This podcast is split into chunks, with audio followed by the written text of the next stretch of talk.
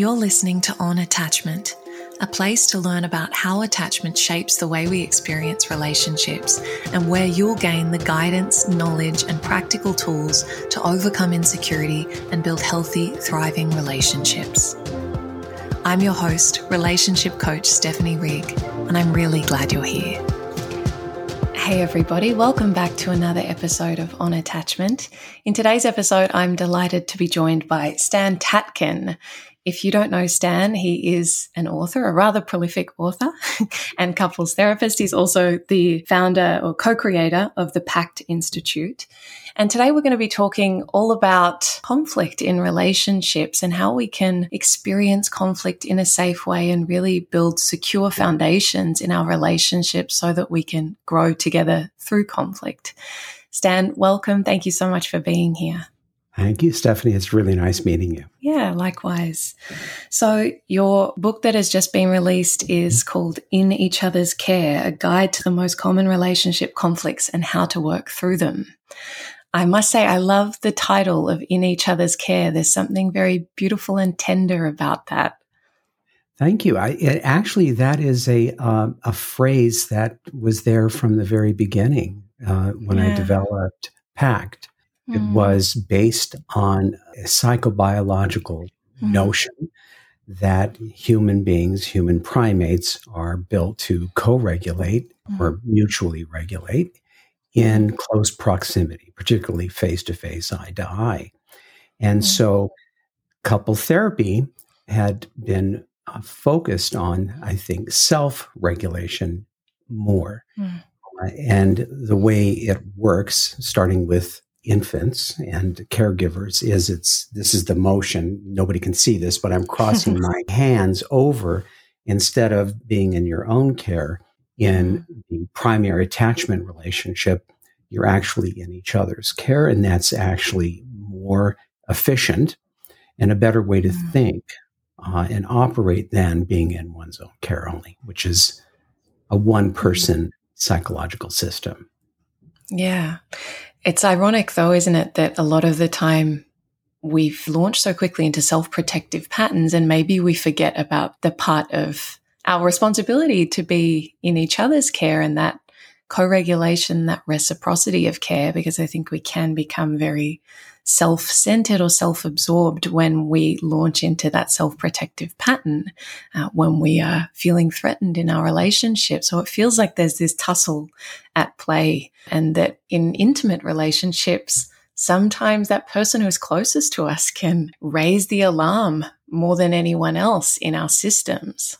Well, the reason for that is because we recognize each other, especially if it's a family member, right? We recognize mm-hmm. each mm. other and we have a memory and a history of threat mm-hmm. cues, of facial expressions and vocal tone and movements and postures and gestures, but also words and phrases um, that trigger a threat memory.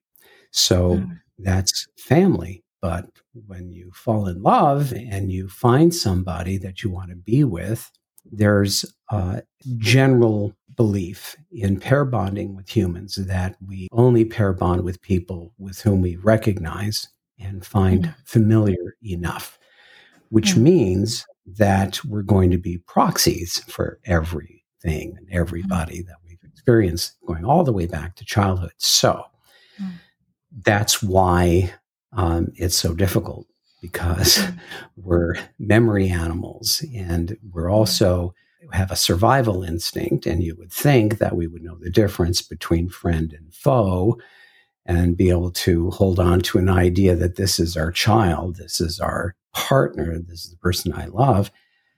But we're easily threatened. And when we are our brain changes and we uh, we revert to self protection. And that's unfortunately, fortunately, the human condition. It knows no gender, no sex, mm-hmm. no culture, no, uh, right?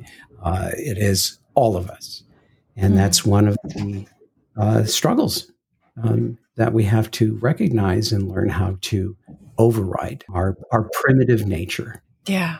Yeah. And it's been a huge part of my own personal journey and the work that I do with other people is cultivating a level of mastery or at the very least conscious awareness over those triggers and going, okay, if I'm launching into physiologically in a very felt sense kind of way, rather than just following the feeling and acting on it, can I get curious about what it is about this situation or this moment, this dynamic that feels unsafe to me? Yeah. Can I dig a little deeper and uh, approach myself with a level of curiosity rather than just launching into an attack on my partner or defensiveness or any of the other things that we can so easily fall into?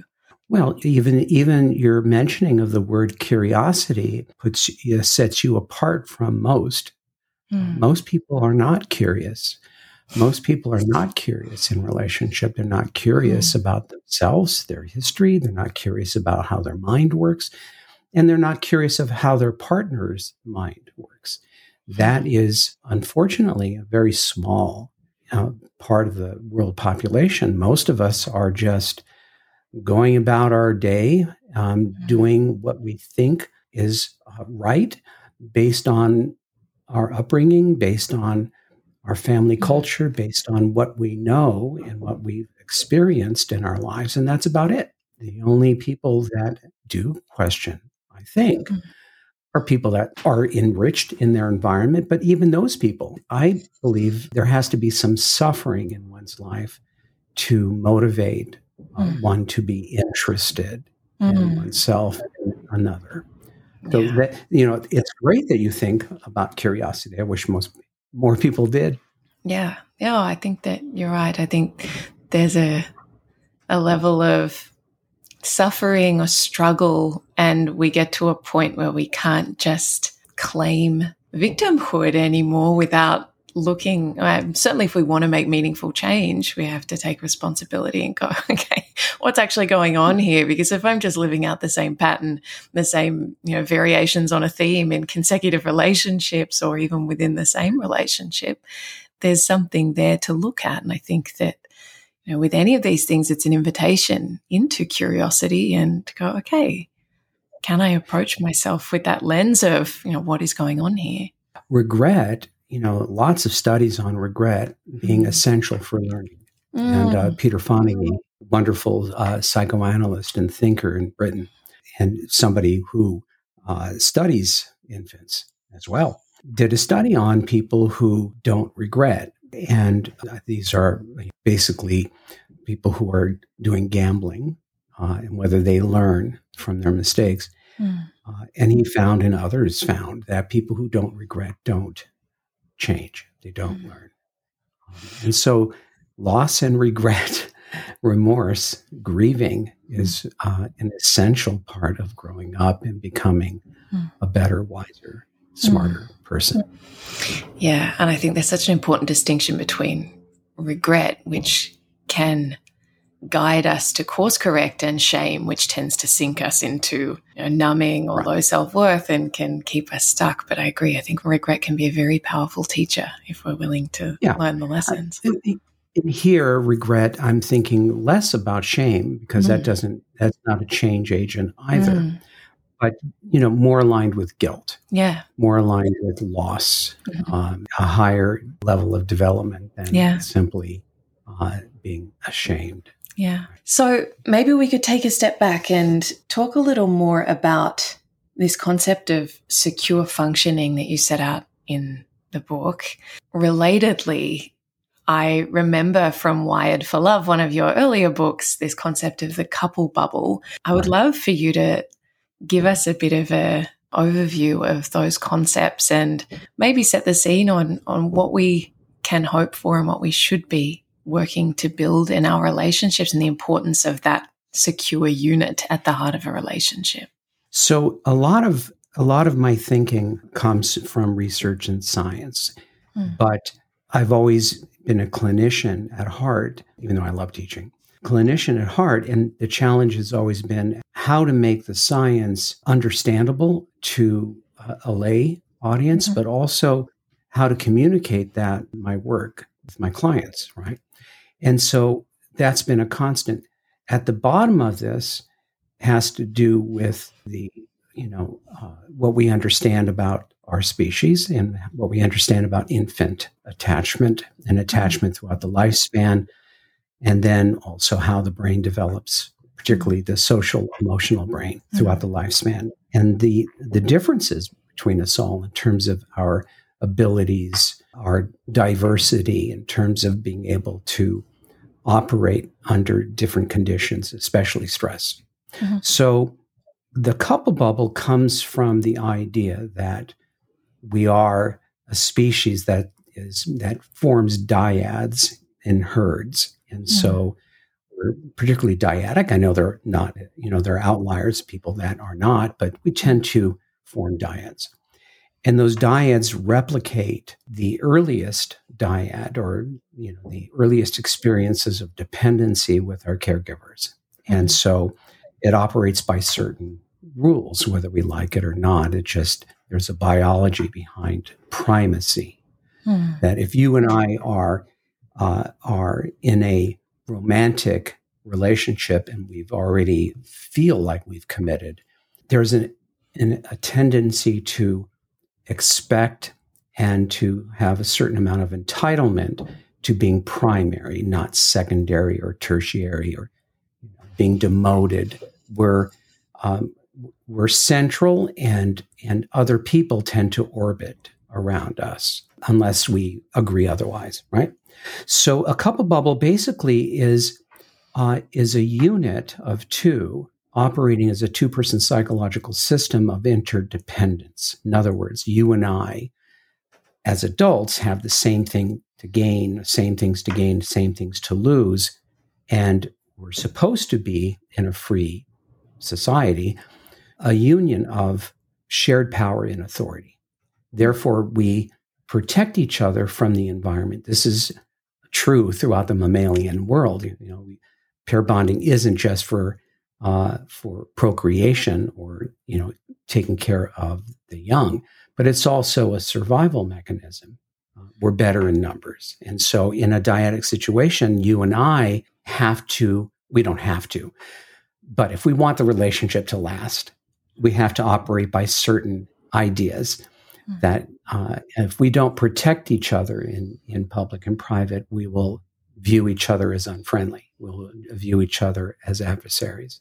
Mm-hmm. And so, uh, so we protect each other from each other and everyone else by working together and being sensitive to each other. So the couple bubble basically is our protection mm. from from the world that is, as it's always been, frivolous, unpredictable, um, indifferent, uh, opportunistic, and scary, mm. as it's always been.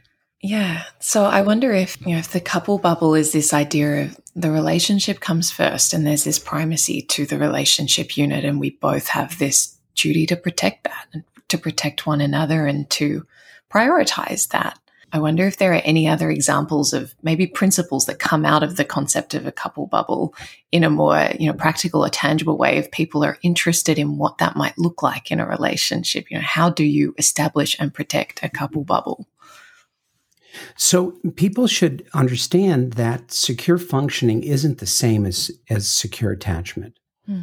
Secure functioning is, uh, you know, is based on social contract theory. It's it's a series of social contracts between you and I. So we don't have a duty of any kind unless we decide that is the case.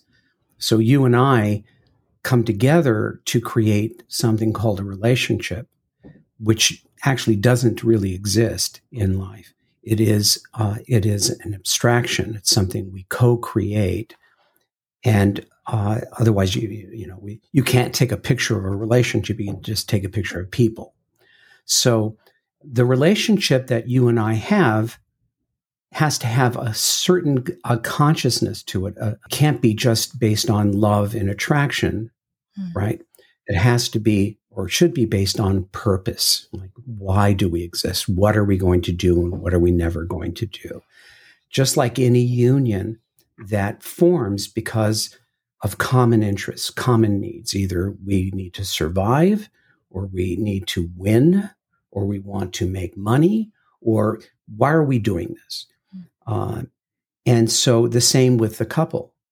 that if we if we don't you and I co-create like a like molding a block of clay, you know, we're we're shaping something that is uniquely ours mm.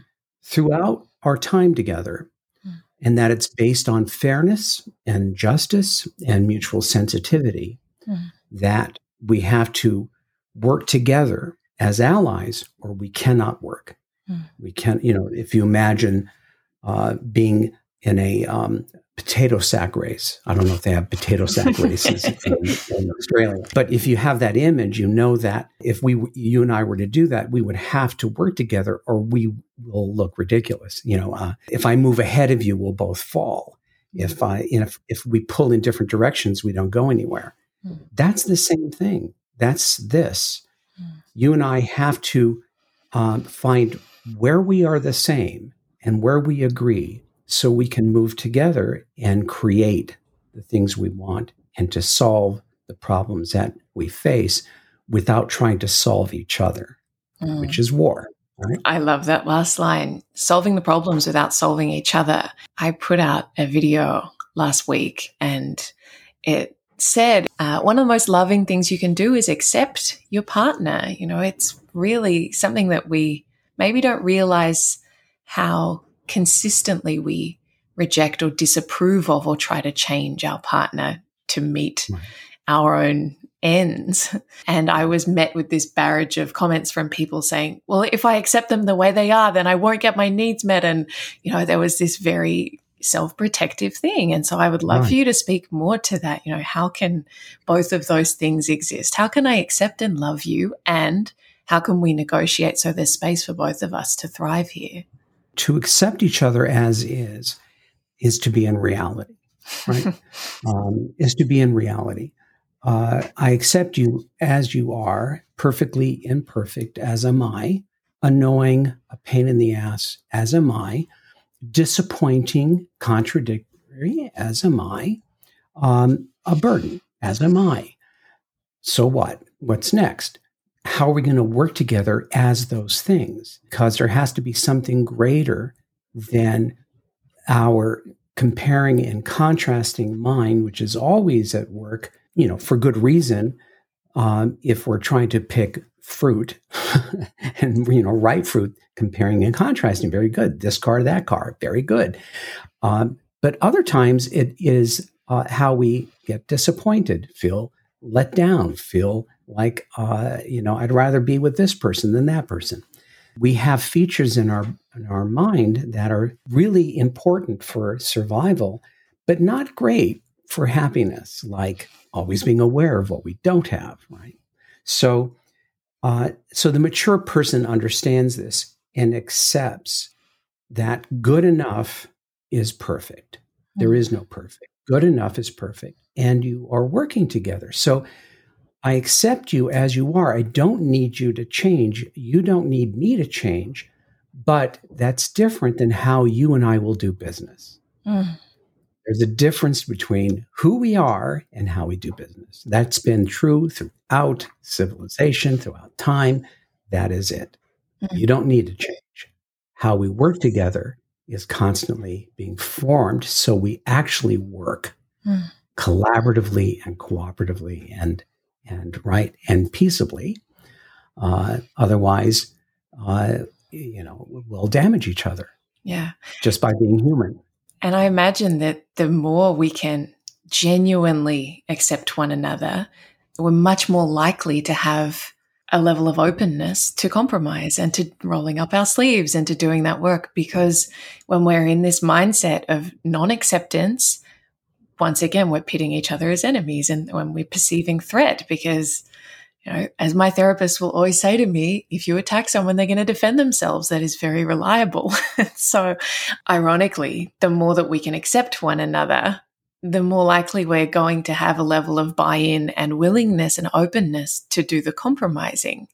So, I think that while we might hold back from accepting because we worry that to accept someone means making all of these sacrifices and losing out. Uh, in reality, it's the accepting one another that actually provides the entry point into connection and doing the work and compromising in a way that just doesn't feel as inherently oppositional and threatening. Well, think think what it's like in childhood. It's the same thing. Imagine that your parents don't accept you as you are. They wish you would be more like your sibling, or can't you be like this person down the block? Get that enough, and this is when we want to run away from home. Um, mm-hmm. That who we are is not embraced, right? Mm-hmm. And uh, it's never enough. Um, that's mm-hmm. an injury that carries over, and uh, and if we experience that remember the adult primary attachment relationship is is almost one to one what the infant mother attachment relationship is. It follows the mm. same rules. It crashes and burns in the same way. It succeeds in the same way. Mm. so uh, so the very same thing.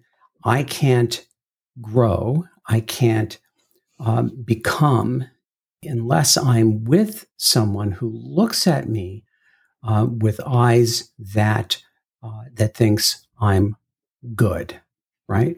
Mm-hmm. I'm good, and uh, right. Uh, otherwise, I won't have any resources to develop. I won't have any resources to be better. I can't really perform well mm-hmm. because mm-hmm. uh, this relation relational orbit is is what provides the resources to do life. Mm, yeah, and I think just practically speaking, any change or influence over a partner that comes from a place of disapproval and shaming them and criticizing, it's not authentic, it's not real, it's not you know, you might be getting what you want in a very superficial way, but it's really not what you need. And so I think that providing that fertile soil for growth from a place of yeah. genuine love, care, and acceptance and respect for the other is so much more sustainable in the long term. So, back to secure functioning, I accept you as you are, but we mm. have agreements that protect us and mm. focus us to what we want to be, how we want to be, right? And how we're going to protect us from each other. Therefore, I can accept you, I accept you fully, but I can also stop you from doing something we agreed that we wouldn't do. If it's a principle like we, you know, my wife and I have this, we can go to bed angry, but we have to at least touch toes. Now, there's a science behind that, by the way. It's hmm. very folksy. The science behind that has to do with us as human primates suffering an existential crisis, a, a, a, really a survival issue, if we are angry with each other and we don't repair it, or we don't somehow say to each other, signal, I'm angry with you, Stephanie, but we're okay. You know, mm. you know, you could say, I hate you, Stan, but we're okay. The we're okay part is minimal, but ab- absolutely sufficient thing that we have to experience. Otherwise, we suffer greatly and we get sick. Mm. It's not a matter of politeness. We actually truly get sick because we're in an existential crisis uh, akin to when we were uh, infants. And so people don't understand that. And so touching toes, whether touching toes or touching at all, mm. it tends to be an unequivocal signal of friendliness.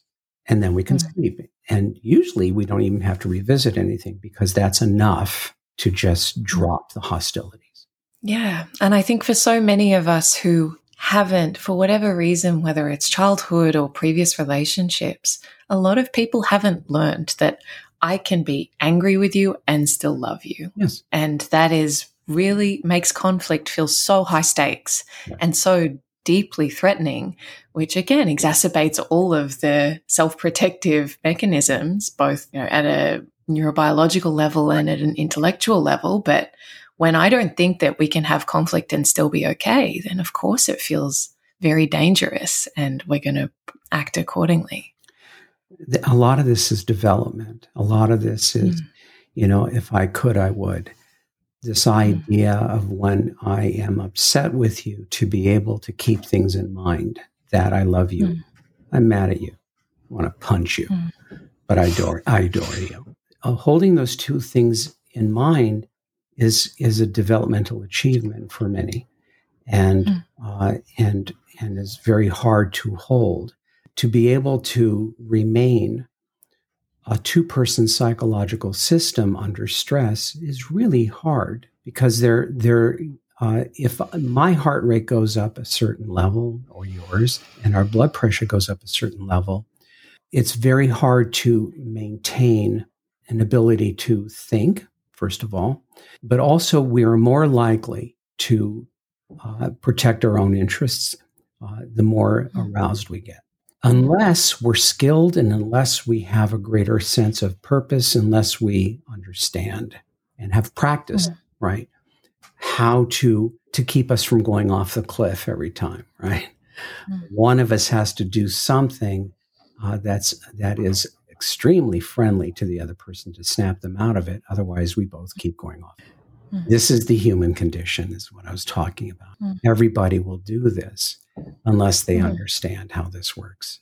Well, I think that'd be a really nice segue into sharing some practical tools for, you know, threat reduction or ways that we can bring the temperature down when we feel that, you know, those cues are starting to arise, whether it's in anticipation of a hard conversation or there's some sort of stress in the relationship. What are some things that people can do that are really effective because I, I find this is so useful because it is tangible and it's yeah. easy a lot of the time once you know how to do it. It's simple. It's just hard to yeah, do. Yeah, it's simple. It's yeah, that's probably do. better. Simple but not easy. when you go live with people who yeah. are people are really difficult, you know, especially when we go live, right? That's that's mm-hmm. a a real experience that moves at lightning speeds and is being processed subcortically by recognition systems. We mostly are using pattern recognition most of our mm. time during the day.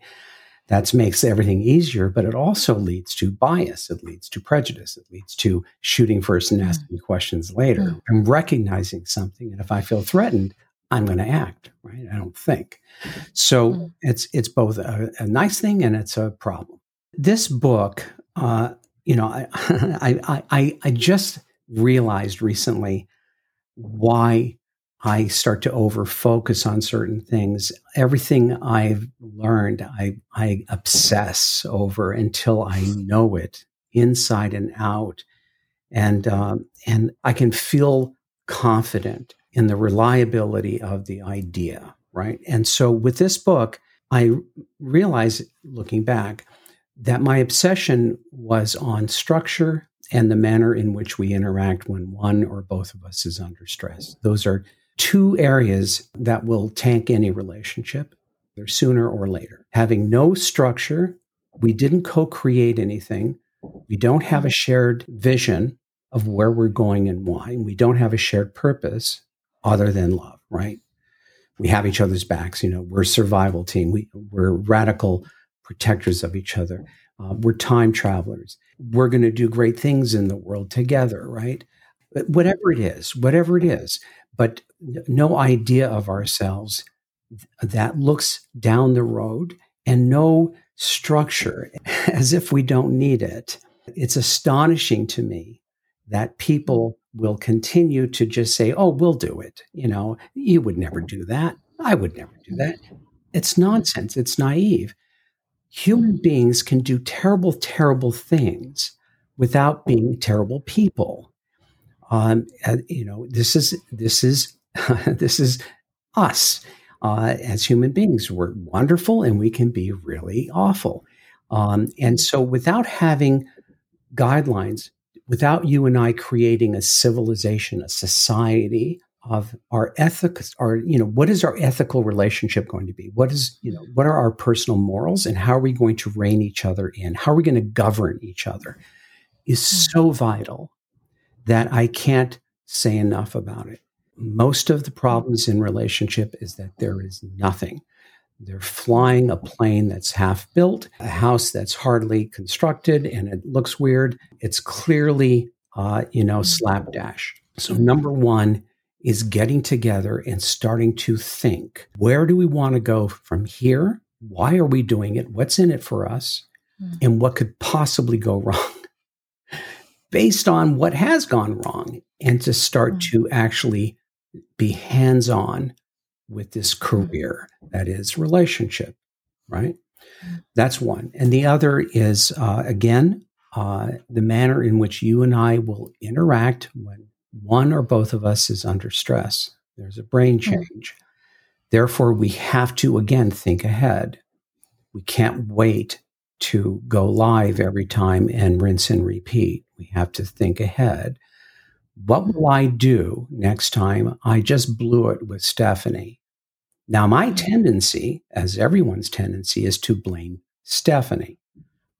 What should Stephanie do next time? Stephanie is, uh, there's a problem with Stephanie, right? That's what we mm. all do. Mm. But that will not work. The only thing that works is I have to think that I'm responsible for Stephanie's reactions. I'm her handler. I am the one um, who's supposed to be masterful at Stephanie. I'm supposed to know how to handle Stephanie at any time, in any state she gets into without using a stick or a whip. That's mm. because that's where my focus goes. And that's one thing that people can start to orient towards. Mm. Uh, think about your approach, what you're doing, what your face could be doing, what your voice could be doing, the word choices that you're using. Mm. if your partner is upset, you did something. Accept it. You did yeah. something, right? Uh, you don't get angry at your horse because you approach it in the wrong way and it gets skittish. You don't beat the horse for reacting because you scared it. If you keep approaching your horse that way, who's the idiot? Okay. Mm. So, and not that you're a horse, Stephanie, but we're but we're animals. We're animals. Yeah. You are the animal I picked. Mm-hmm. My job is to be competent, but we don't think about that. Mm. I want you to be competent with me. I don't think I should have to do anything. Yeah. And that is again part of the human condition. Human beings are by nature selfish, self-centered, uh, moody, fickle, opportunistic, xenophobic, and very warlike. Very mm-hmm. warlike. Uh, if we don't realize that and put things in place, we get what we pay for, which is nothing or a lot of grief. So, this is just again being in reality. So I have to learn you. I have to take responsibility for uh, for you, your reactions. I don't blame you for your perception. I don't argue that I didn't, my face didn't do that. First of all, I don't know what my face did. And secondly, who cares? If you mm. felt it and you were hurt, I better take care of that or I'm going to pay for it. Mm. Right? We're connected. We're intertwined. Our fates are hooked in, right? There's yeah. no way I can separate that from you. Like the potato sack race, there's no way I can do that. Anything mm. else is a misunderstanding of the situation. Mm. Therefore, it's a different orientation. It's a different way of thinking than we normally do. It's not I, me, my, and you, you, you. It's us and we. We move yeah. together in lockstep or we don't move, period. Mm. Yeah, it's a it's a really radical reframing for a lot of people and the way we do relationships, right? To say like I am actually responsible for tending to you and being attuned to you and yes. responsive to you. It's just counter to the way that a lot of people have learned how to be in relationships. We're entitled selfish idiots, me included, me included. We get together and we think we're family. We hmm. forget mm. we're not family. You and I are strangers. We will always be strangers. The formalities of being strangers have to be there. And we're constantly wanting to get to know each other throughout life. That goes against our nature. Our nature is to assume we're family, to automate each other, to never look at our faces again, to you know, uh, to remember your face. I haven't looked at it for a month. I have no idea what it looks like now. It, I have it in my head, right? But I don't look. Hmm. Our tendencies in nature to conserve energy and to not pay attention is uh, should be well known by now.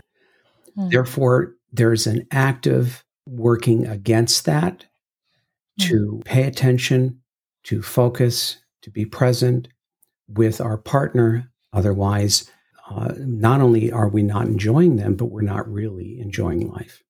We're mm. just uh, walking, uh, you know, with uh, using automation and memory, uh, which we do anyway. Um, but mm. that's it. One thing that comes up for me in listening to the way that you describe that responsibility to be responsible for our partner as we would, you know, an animal handler.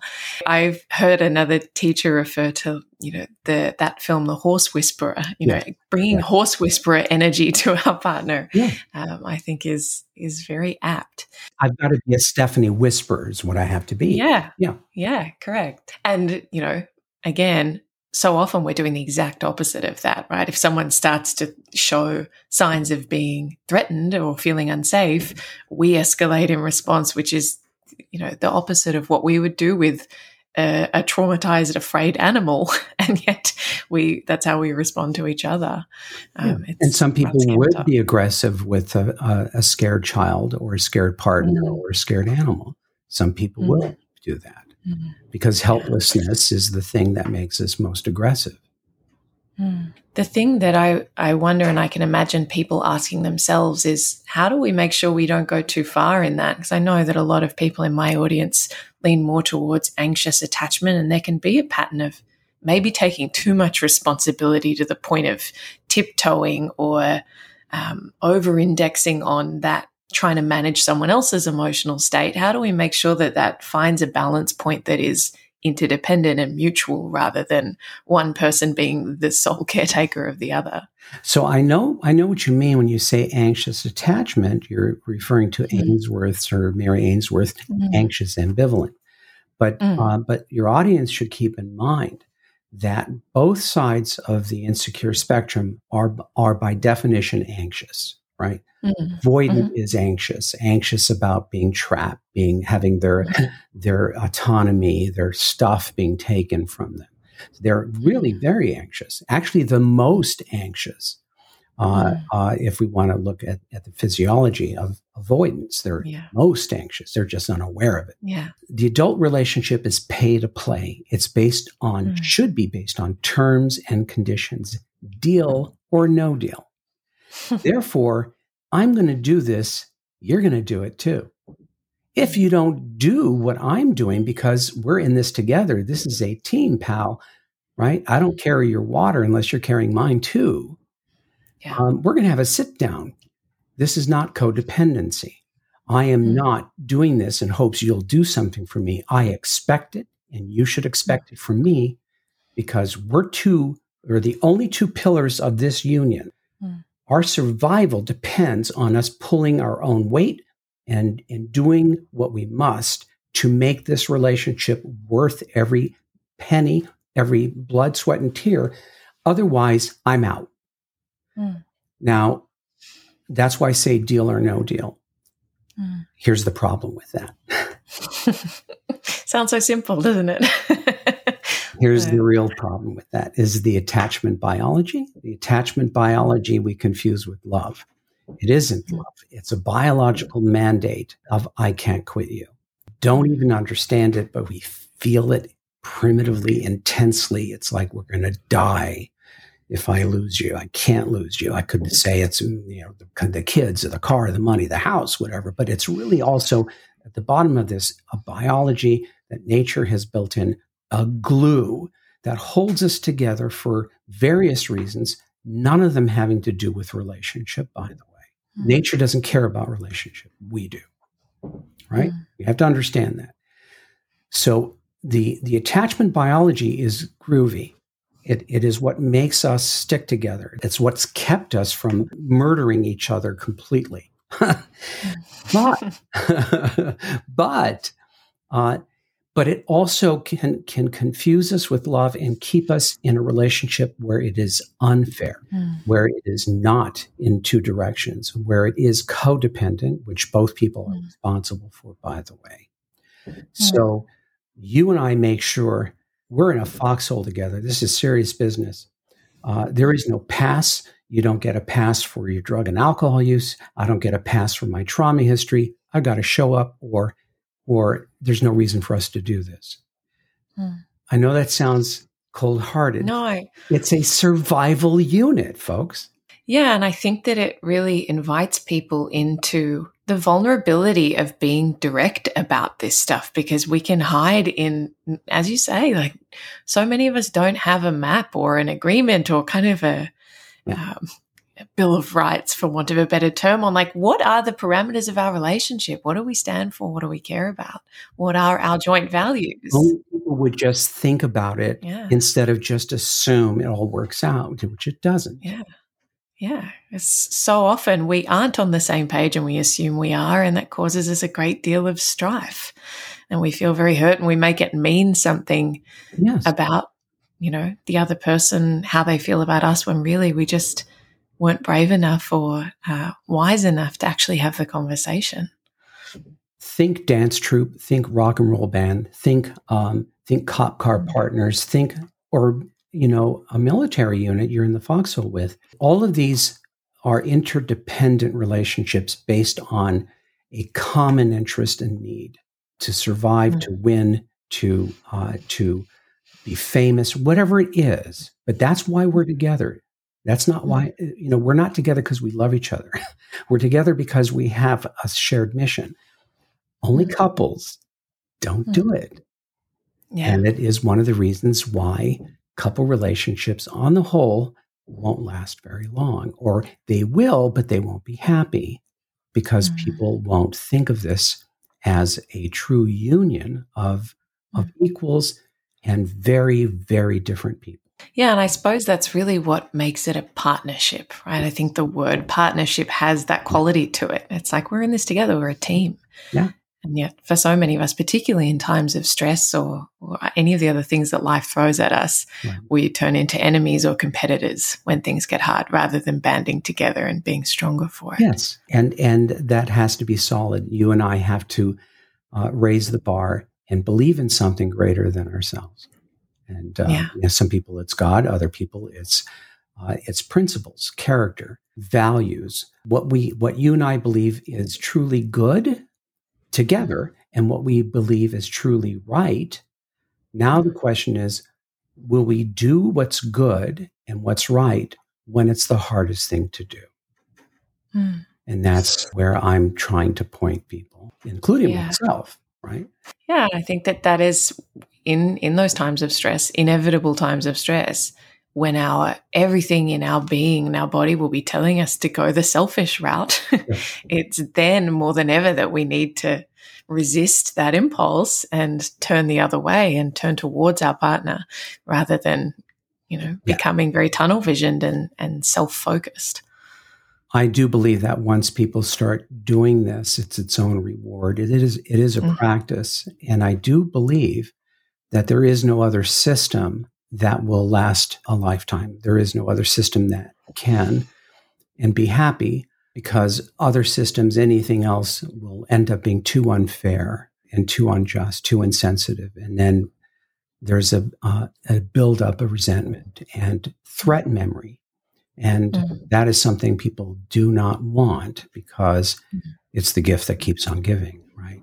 You mm-hmm. and I have done so badly in our interactions, and we've acted in, in, in such a way that has been unkind without any repair. And mm-hmm. now we see each other as adversaries, even when we walk into the room with each other, because we've built up so much of that memory that uh, w- there is no more trust, right? And that's where mm-hmm. people will go um, naturally um, mm-hmm. because of how they did business, how they put this thing together. Yeah, there's just such a body of evidence in support of yeah. all of those fear stories, right? Yeah, it's just humans being human. Yeah, it's actually quite rational by that point. It's like, well, I'm making I'm making an assessment based on everything I have known throughout our relationship. People should understand that uh, our ability to remember where we're hurt because of survival is very keen. Mm. So, mm. if I hurt you, uh, um, I won't remember because I, I didn't hurt me. I hurt you. You'll hmm. remember. And if I hmm. didn't fix that in a timely manner, it'll go into long term memory. And uh, I did that. I mm. this is a fact. I created that memory. Um, I mm. can't blame you for remembering this. I created it because I didn't fix it quickly. If I fixed it quickly, you would never remember. Yeah. Stan, just before we wrap up, what would you say to people who have some sort of resistance to feeling like they need to learn this stuff because I think some people feel like love should carry a relationship, like we shouldn't need to learn how to be together, that this all sounds very formal and pragmatic and takes away from the romance of it. What would you say to those people? I would say I I fully understand and party on. You know, I, I I've been at this long enough. This has been my research. You know, started studying babies and, and then started studying adults very, very carefully, very systematically using digital video and frame analysis. So we've studied faces, studied bodies, studied how people act and react, things that people mm-hmm. don't ever even know because real time's too fast. So I, I've studied this. I can say, good luck to you. Hopefully it will, it will work out. But um, this isn't rocket science. Mm. Study your history, look around, watch what's happening today. This is, you know, people have not changed. And so if you think that you can uh, deal with another person through time uh, without a structure, without building something together, without pointing in the same direction, let's see. yeah. There are naturals. I've seen lots of natural couples, and they're really good until they're not, because mm-hmm. life uh, throws curveballs. Uh, the vicissitudes of life, um, you know, are such that we can't predict what's coming, and but we can pretty much guess that what's coming isn't. A lot of it's great, and a lot of it's really bad. The question is, how good are we when it's really bad? Mm. If we're naturals, yeah. we're going to fall apart because we need more than just being natural. Mm. We need training. We need to prepare for that. Yeah. Need the contingencies of of all of those pre-agreed values and and commitments to one another. And practice it's it's a practice and it's hard to do. I'm, you know, this is hard. You know, yeah, I'm I'm stubborn and selfish and difficult as anybody and uh but this changed my life. And I wouldn't be the person I am today or becoming the person if I didn't do this. And it is hard with lots of mm. failure. Yeah. Yeah. But as you say, worth it. And I think you're right that it gets easier with time because we yeah. start to reap the rewards of it and we yeah. start to trust in it more. And so that we create some momentum around that. And it does get marginally easier with each time round. One last thing. Um, this is where the attachment system uh, is a hindrance. If I'm insecure and I've been insecure, I'm preloaded to not trust you. Um, yeah. I'm preloaded to uh, to know based on experience what will happen if I depend on you, and that'll mm. cause me to protect myself in ways that will appear threatening to you, which is the problem. So there is, you know, there is that to consider. Can one have the experience to know that fairness and justice in a union and co-creation and working together exists. Right? Mm. Some people don't believe it does. I mean, they do intellectually, but when they get in it, how are you going to screw me? How am I going to lose on this? Mm. You know. And yeah. so that's another challenge for people. Yeah, certainly. I think that's such a beautiful articulation of the essence of any expression of insecure attachment. I don't trust in my ability to depend on you. Bad things are going to happen. It's because of memory. Yeah. But you and I can change the memory by understanding it and not yeah. doing what is natural, which is to double down and mm-hmm. enforce it, but to actually do what is unexpected. And then mm-hmm. that system, that that inflammation, that fear begins to settle down and uh, the memory mm. is replaced by other memories of, yeah, this is possible. Yeah. Such is the nature of this work, which is yeah. so very powerful. And I am so grateful for all of your contributions. And In Each Other's Care is now available, correct? It it's is. out in, in the world. Yeah, Great. And, so, anyone listening. And I did the audio too this time. Oh, brilliant. Uh, yeah. So, anyone who's listening, I have to say, I realize we we went a little off piste, but uh, the the structure of the book I think is really excellent because it sets out specific conflicts, you know, giving really tangible examples of places where people get stuck. So it's not um, it's not purely theoretical. It's actually diving into the weeds of the kinds of conversations you might have had, uh, the types of fights that you might have experienced on repeat, or maybe you still experience on repeat. Really walks you through what's going on there and and what might be a path out of it. So definitely go and grab the book. I'm sure you'll learn a lot. And Stan, thank you so much for joining me. It's been hugely valuable. It's been a pleasure. Thank you, Stephanie. Thanks, Stan. Take care. Thanks for joining me for this episode of On Attachment. If you want to go deeper on all things attachment, love, and relationships, you can find me on Instagram at Stephanie underscore underscore Rigg or at stephanierigg.com.